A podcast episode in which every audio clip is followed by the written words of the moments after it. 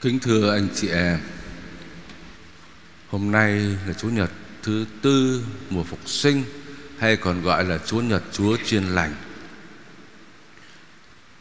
Tất cả các bài đọc mà chúng ta vừa nghe Giới thiệu cho chúng ta thấy Chúa Giêsu là vị mục tử của chúng ta. Tuy nhiên, nếu chúng ta đọc kỹ bài tin mừng, Thì Chúa Giêsu nói với chúng ta Chúa Giêsu là cửa của đoàn chiên và đồng thời cũng là mục tử của đoàn chiên. Chúa Giêsu nối kết hai cái hình ảnh đó với nhau. Tự nhiên chúng ta thấy tại làm sao mà vừa là cửa mà đồng thời cũng lại là người chăn chiên. Thật sự ra thì các mục tử chăn chiên bên do thái thì không có những cái chuồng giống như chúng ta có chuồng heo, chuồng bò. Nhưng mà người chăn chiên đó, ban ngày dẫn chiên đi ăn cỏ, uống nước, rồi tối về thì không phải là vào chuồng, nhưng mà tìm một cái mảnh đất nào đó tương đối an toàn, có thể là một cái hang. Rồi người chăn chiên lùa chiên vào đó mà bởi vì là cái hang hay là một cái khu vực ở ngoài đồng làm gì mà có cửa, cho nên chính người chăn chiên đó đứng chặn ngay lối vào. Và như vậy thì người chăn chiên đồng thời cũng là cửa của đoàn chiên. Người chăn chiên ở đó để bảo vệ cho đoàn chiên khỏi bị các thú dữ vào tấn công, để khỏi bị trộm cướp nó vào, nó dẫn chiên đi. Người chăn chiên đó là cửa của đoàn chiên rồi ờ, sáng đến thì chính người chăn chiên đó, chính cái cửa đó lại trở thành người chăn chiên, dẫn chiên đi vào trong cánh đồng để tìm cỏ non, tìm dòng suối mát vậy thì thưa anh chị em, Chúa Giêsu đã dùng hai cái hình ảnh đó, vừa là cửa mà đồng thời cũng là người chăn chiên để Chúa diễn tả cái sứ mạng của Chúa. Chúa Giêsu là cửa của đoàn chiên cái điều ấy gợi lên cho chúng ta là Chúa Giêsu bảo vệ đoàn chiên khỏi những sự dữ, khỏi trộm cướp, khỏi thú dữ vào tấn công. Chúa Giêsu làm cho chúng ta được sống an toàn, bảo vệ chúng ta. Rồi Chúa Giêsu đồng thời cũng là người chăn chiên nuôi dưỡng chúng ta bằng lương thực bổ dưỡng, lương thực thần linh. Đó chính là lời của Chúa và là thánh thể của Chúa bằng giáo lý của Chúa. Chúa Giêsu mặc khải cho chúng ta tình yêu của Chúa Cha, đạo lý từ trời để nuôi dưỡng chúng ta. Thưa anh chị em, Chúa Giêsu nói cái dụ ngôn này trong cái bối cảnh lúc bây giờ là để cho dân của Chúa thấy được rằng chỉ có Chúa mới là cái người giữ cửa và là người mục tử đích thật để đối lại với những người mục tử xấu. Người mục tử xấu lúc đó là ai? Thưa đó là các luật sĩ, các biệt phái, các thượng tế. Họ không có bảo vệ đoàn chiên nhưng mà bóc lột đoàn chiên. Thậm chí là nuốt trừng gia tài của các bà quá như Chúa đã tố cáo.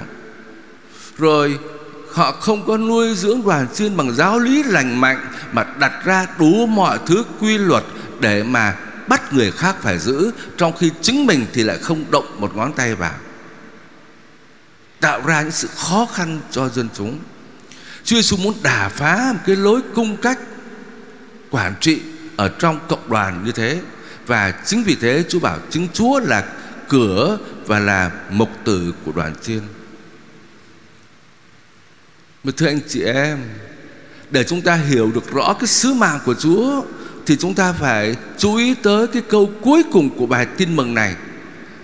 Chúa Giêsu không phải chỉ là bảo vệ chúng ta khỏi cái thú dữ, Khỏi những nguy hiểm vật chất mà thôi, Mà bảo vệ chúng ta khỏi những sự nguy hiểm hơn, những sự dữ lớn lao hơn. Đó là tội lỗi của chúng ta, đó là thần dữ, là ác thần, là satan, là ma quỷ và Chúa Giêsu ban lương thực cho chúng ta, Đó là lương thực gì? Là lời thần linh và là thánh thể Chúa. Cho nên cái câu kết của bài tin mừng ngày hôm nay, Chúa Giêsu nói chúng ta, Tôi đến để cho chiên được sống và sống dồi dào. Không phải chỉ là sự sống về phần xác mà thôi, mà là cái sự sống dồi dào, sự sống sung mãn, sự sống thần linh, sự sống vĩnh cửu. Đó chính là cái lương thực mà Chúa ban cho chúng ta. Thưa anh chị em, chúng ta cần phải lưu tâm tới cái điều này, là cái sứ mạng đích thật của Chúa.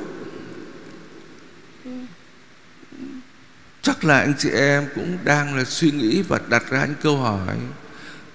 Chúa bảo rằng là Chúa bảo vệ chúng tôi. Chúa gìn giữ chúng tôi khỏi mọi sự dữ nhưng mà cả ba tháng nay, Nhân loại này đang rơi vào con nạn dịch Corona này. Chúng tôi cầu nguyện với Chúa bao nhiêu rồi đó. Chúa đã nhậm lời chưa? Chưa thấy Chúa bảo vệ chúng tôi. Sự dữ vẫn đang hoành hành ở trong thế giới này. Chắc là anh chị em cũng sẽ nói rằng, Chúa cho tôi khỏi bệnh đi, Khỏi sự dữ này để tôi theo Chúa.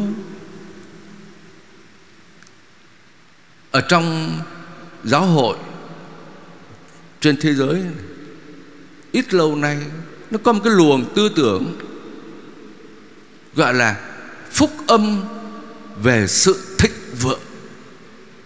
Nhiều người rao giảng Một cái tin mừng, Một cái phúc âm về sự thịnh vượng. Đại khái là thế này. Chịu khó cầu nguyện đi, chịu khó theo chúa đi theo chúa, tin vào chúa thì chúa cho bình an, khỏe mạnh. Ốm đau bệnh tật, chúa chữa cho. Theo chúa thì chúa cho có công ăn việc làm. Tin vào chúa, kêu cầu chúa theo chúa thì chúa cho thi đậu. Đó. mọi sự đều may lành hết. Làm ăn phát tài. Mọi sự đều được an lành theo ý mình mong muốn. Đó là cái phúc âm về sự thịnh vượng. Người ta đang là rao giảng nhiều nơi ở trên thế giới này như thế. Mà thưa anh chị em, Rao giảng phúc âm về sự thịnh vượng như thế, Đó chính là làm sai lạc tin mừng của Chúa. Bởi Chúa Giêsu đến trong trần gian này Không phải là để rao giảng sự thịnh vượng, Không phải là để cho chúng ta được sung túc, Được may lành về phần xác, Được mọi sự tốt đẹp theo như ý mình mong muốn. Tất cả những điều đó chỉ là cái sự sống ở đời này thôi. Mà Chúa Giêsu đến không phải để rao giảng điều đó Mà Chúa ban cho chúng ta sự sống sung mãn, sự sống đời đời. Đôi khi chúng ta bảo nếu tôi được ơn này, ơn kia Thì tôi theo Chúa, tôi trung thành với Chúa. Xin hỏi anh chị em có chắc không?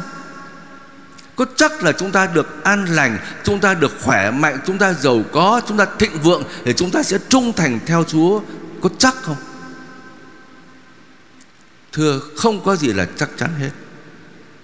Chúng ta đọc lại trong phúc âm và Chúa Giêsu đã từng làm phép lạ Nuôi dưỡng người ta có bánh ăn. Một lần đó thì là có năm chiếc bánh, Hai con cá Mà nuôi sống lúc hôm đó là năm ngàn người đàn ông chưa kể đàn bà và con nít. Rồi một lần khác, có bảy cái bánh mà nuôi bốn ngàn người đàn ông chưa kể đàn bà và con nít. Chúa Giêsu làm phép lạ như thế. Nhưng mà sau đó có ai theo Chúa không? Theo Chúa để có bánh ăn, rồi khi Chúa không làm phép lạ cho bánh ăn nữa, bỏ hết. Bao nhiêu người đã được Chúa chữa cho khỏi bệnh, Đủ mọi thứ chứng bệnh khác nhau. Phép lạ Chúa làm cho họ được thấy nó nhiều lắm. Kẻ què được đi, Kẻ đứt được nghe Người tàn tật được mạnh mẽ, đúa mọi thứ chứng bệnh, Kẻ chết sống lại, Bao nhiêu người chứng kiến những phép lạ đó. Mà xin hỏi anh chị em, Tất cả những người được thừa hưởng những phép lạ, Những ơn lành của Chúa đó, Có theo Chúa không? Cho tới giờ phút Chúa chịu khổ nạn trên cây thánh giá, Hỏi rằng bao nhiêu người được ăn no, đâu rồi? Bao nhiêu người được phép lạ, Bao nhiêu người được ơn lành, Đâu hết rồi? Chạy hết rồi. Cho nên rao giảng một cái phúc âm về sự thịnh vượng, Đó chính là sự lừa dối Và là một sự ảo tưởng và chúng ta cũng đừng nghĩ rằng chúng ta được Chúa ban mọi ơn lành, bảo vệ chúng ta khỏi mọi cái sự nguy hiểm ở đời này thì chúng ta sẽ theo Chúa và trung thành với Chúa. Thưa, không phải như thế. Cho nên chúng ta phải xét lại cái động lực, Cái điều gì thúc đẩy chúng ta theo Chúa Chúa đến để chúng ta được sống và sống dồi dào. Cho nên, trong bài đọc thứ nhất và bài đọc thứ hai, Chúng ta thấy Thánh Phêrô đã chọn cái con đường khác. Không có rao giảng cái tin mừng về sự thịnh vượng, Mà Thánh Phêrô rao giảng cái gì? Rao giảng mầu nhiệm Chúa Giêsu chịu chết và sống lại. Ngày lễ ngũ tuần Thánh Phêrô rao giảng cho cả một cái đám đông.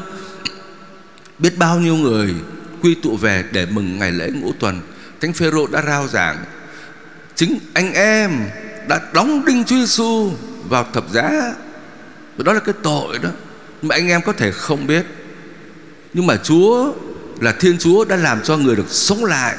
Vậy thì hôm nay anh em hãy ăn năn sám hối đi, Chịu phép rửa đi Để được ơn cứu độ. Rồi trong bài đọc thứ hai Thư thứ nhất của Thánh Phêrô Tông đồ Gửi cho tín hữu ở Akia Ngài cũng rao giảng Tội lỗi của chúng ta thì chính Giêsu đã mang lấy mà đóng đinh nó vào thập giá Vậy anh chị em hãy ăn năn sám hối đi Thay đổi đời sống đi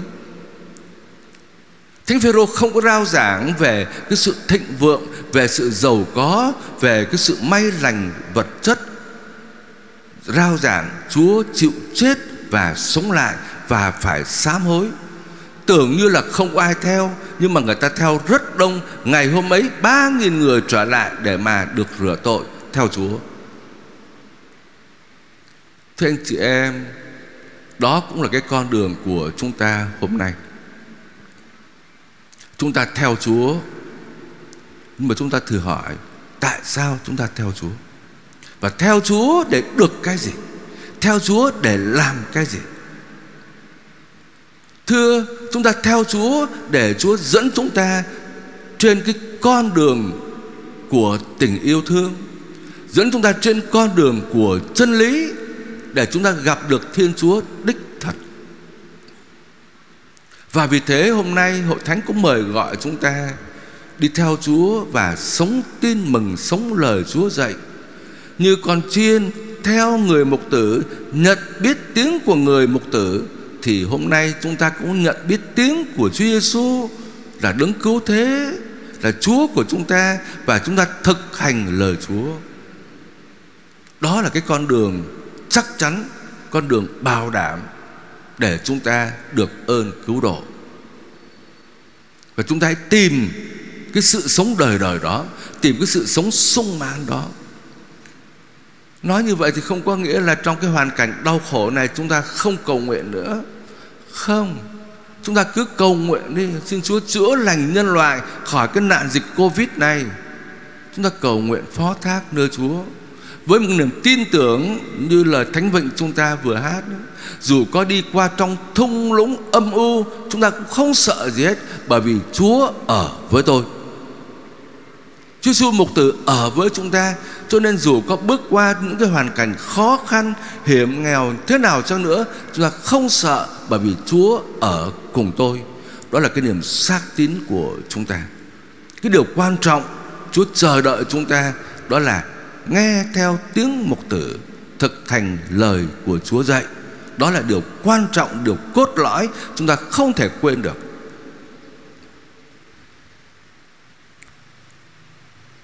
Chúng ta đã bước vào tháng 5 Gọi là tháng Đức Mẹ, Tháng Hoa. Trong cái tháng này Thì truyền thống của giáo hội Hay dành riêng Để kính nhớ Đức Mẹ, Cầu nguyện với Đức Mẹ. Nhiều nữa chúng ta dâng hoa trong cái tháng này. Tuy nhiên thì vì cái nạn dịch Covid, Chúng ta không thể thực hiện được cái việc dâng hoa trong cộng đồng. Vậy thì thưa anh chị em chúng ta hãy dâng hoa. Đó là chứng tấm lòng của chúng ta. Dâng lên đức mẹ những cái bó hoa của sự hy sinh, bó hoa của tinh thần bác ái, của sự phục vụ, của sự tha thứ. Và đặc biệt chúng ta có một cái tràng hoa rất là quý báu, đó là tràng hạt mân côi. Đức Thánh Cha Francisco mời gọi chúng ta trong tháng này, tất cả mỗi người chúng ta siêng năng lần hạt mân côi đó là những cái đóa hoa sống động, đóa hoa tình yêu chúng ta dâng lên cho Đức Mẹ. Nhất là càng trong những cái thời khắc khó khăn, Chúng ta càng phải sốt sắng cầu nguyện với Kinh Mân Côi. Tuy nhiên thì anh chị em đừng có tưởng tượng Kinh Mân Côi như là cái chiếc đũa thần Để chúng ta được Đức Mẹ làm cho một cái bùa chú nào đó Để cho cái nạn dịch ngày mai là biến hết. Không phải. Kinh Mân Côi giúp chúng ta trở về với Chúa giúp chúng ta đi theo Chúa Giêsu là vị mục tử của chúng ta. Mỗi một lời kinh đọc, mỗi một mầu nhiệm trong một chục mân côi, chúng ta chiêm ngắm Chúa Giêsu.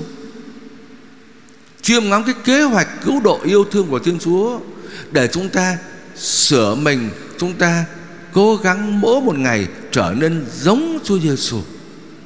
Họa lại cuộc đời của Chúa Giêsu nơi mỗi người chúng ta. Và một khi chúng ta nên giống Chúa Giêsu chúng ta sẽ được Chúa chúc lành và ban cho chúng ta sự sống dồi dào, sự sống sung mãn. Đôi khi anh chị em bảo lần hạt mân côi với cái nạn dịch Covid nó có dính dáng gì với nhau đâu. Chúng ta tưởng rằng hai cái chuyện nó khác nhau. Đức mẹ chắc phải làm phép lạ sau đó. Không thưa anh chị em. Chúng ta nhớ lại xem. Vào năm 1917 Khi Đức Mẹ hiện ra ba trẻ Fatima Lúc đó cái bối cảnh của thế giới Đang chiến tranh thế giới lần thứ nhất. Đau thương như thế nào? Tiếng súng, tiếng bom, tiếng đạn Tiếng của những người đau khổ Vang lên trên cả một cái vùng đất châu Âu rộng lớn như thế. Chiến tranh thế giới. Đức mẹ nói với ba trẻ mấy điều. Hãy ăn năn sám hối Sửa mình lại. Hãy siêng năng lần hạt mân côi Và hãy tôn sùng trái tim Đức Mẹ. Việc lần hạt mân côi với cái tiếng súng, tiếng bom, tiếng đạn Ở ngoài chiến trường kia có dính dáng gì với nhau không? Nhưng mà tất cả mọi người đều lần hạt và sau đó Đức Mẹ đã cho thế giới được bình an. Cũng như trong cái câu chuyện tiệc cưới Cana, Chị em thấy Người ta hết rượu rồi. Đức mẹ dặn một điều thôi, Chúa bảo cái gì Thì cứ làm như vậy, Đừng có thắc mắc gì hết á. Hết rượu Đôi tân hôn đang lo lắng, Nhà đám đang là buồn sầu. Chúa bảo rồi Múc nước đổ đầy vào sáu cái chum rửa tay, Nước rửa tay, hết rượu. Với cái chum nước rửa tay có dính dáng gì tới nhau đâu. Đôi khi chúng ta không tin. Nhưng mà đức mẹ bảo, đừng có cãi. Chúa bảo làm thì cứ làm. Làm xong rồi thì nước hóa thành rượu. Thưa anh chị em, trong những cái hoàn cảnh khó khăn nhất, chúng ta hãy lần hạt mân côi hãy cầu nguyện, hãy trở về với Chúa nhờ lời kinh mân côi mà chúng ta đi theo con đường của Chúa, thực hành điều Chúa dạy chúng ta và xá mối sửa mình. Chúng ta chấn chỉnh lại đời sống của mình. Chúng ta sống yêu thương hơn, công bằng hơn, bác ái với anh chị em chúng ta hơn, giúp đỡ, phục vụ nhiều hơn. Chúng ta cứ làm đi, đừng thắc mắc, thực hành điều Chúa dạy. Nhờ kinh mân côi mà từng ngày nên thánh làm điều Chúa dạy. Rồi phần còn lại Chúa sẽ thực hiện và Chúa sẽ ban cho chúng ta sự sống và sự sống dồi dào. Ngày hôm nay là ngày Chúa Nhật thứ tư, Chúa Nhật Chúa Chiên lành. Tất cả chúng ta hãy sốt sáng cầu nguyện để xin Chúa ban cho giáo hội có thêm nhiều các mục tử, đó là các linh mục và tu sĩ phục vụ cộng đoàn dân Chúa Chúng ta tạ ơn Chúa bởi vì Việt Nam chúng ta luôn luôn là có nhiều ơn gọi. Nhiều nước đến đây để tìm ơn gọi. Nhưng mà nhiều nước ở trên thế giới, anh chị em thấy không? Không có ơn gọi. Những cộng đoàn tu viện bây giờ là vắng người rồi. Các linh mục phục vụ các giáo phận cũng vậy. Thiếu nhiều lắm.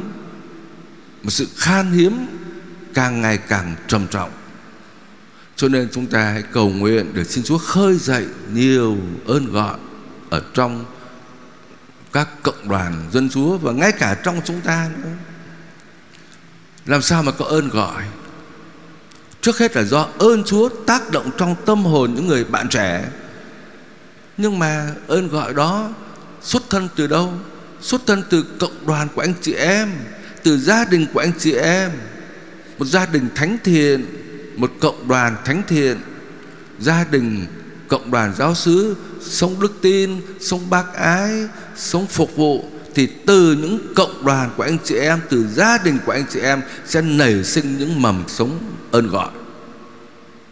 Cho nên chúng chính chúng ta phải sống thánh thiện chính chúng ta phải là con chiên trong đoàn chiên của Chúa phải xá mối sửa mình để từ trong cộng đoàn của chúng ta có được những cái ơn gọi được nuôi dưỡng được chuẩn bị cho cái sứ vụ tương lai. Nói về mục tử và đoàn chiên chúng ta cũng phải cầu nguyện là không những là có mục tử, có linh mục tu sĩ, mà phải là những mục tử, linh mục tu sĩ như lòng chúa mong muốn. Trong các cộng đoàn của chúng ta, đôi khi cái mối tương quan giữa mục tử và đoàn chiên đôi khi nó cũng không được xuôi chảy. Giáo dân thì than phiền các mục tử, kêu ca các mục tử, rồi mục tử cũng phải chịu đựng giáo dân. Hai bên phải chịu đựng nhau. Thưa anh chị em, đúng thế. Chúng ta hãy chịu đựng nhau. Như thánh phaolô nói, chúng ta hãy gánh vác lẫn nhau. Người này là gánh nặng của người kia, đồng thời cũng là hồng ân chúa ban cho nhau vừa là hồng ân mà đồng thời cũng là vừa gánh nặng. Cái điều quan trọng là chúng ta hãy chấp nhận nhau kiên nhẫn trong các người môn đệ của Chúa thì không phải là tất cả mọi người đều giống như thiên thần. Ai cũng đầy tật xấu hết.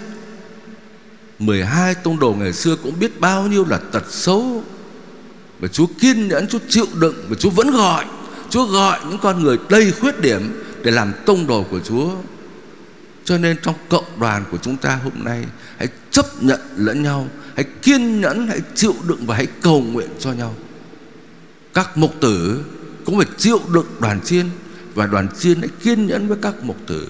Hãy cầu nguyện để tất cả mọi người kể cả mục tử chúng tôi kể cả đoàn chiên đều phải trở về với vị mục tử duy nhất là Chúa Giêsu. Tất cả chúng ta đều phải sám hối. Nó sám hối để chúng ta được đón nhận cái sự sống đích thật mà Chúa ban cho mỗi người chúng ta.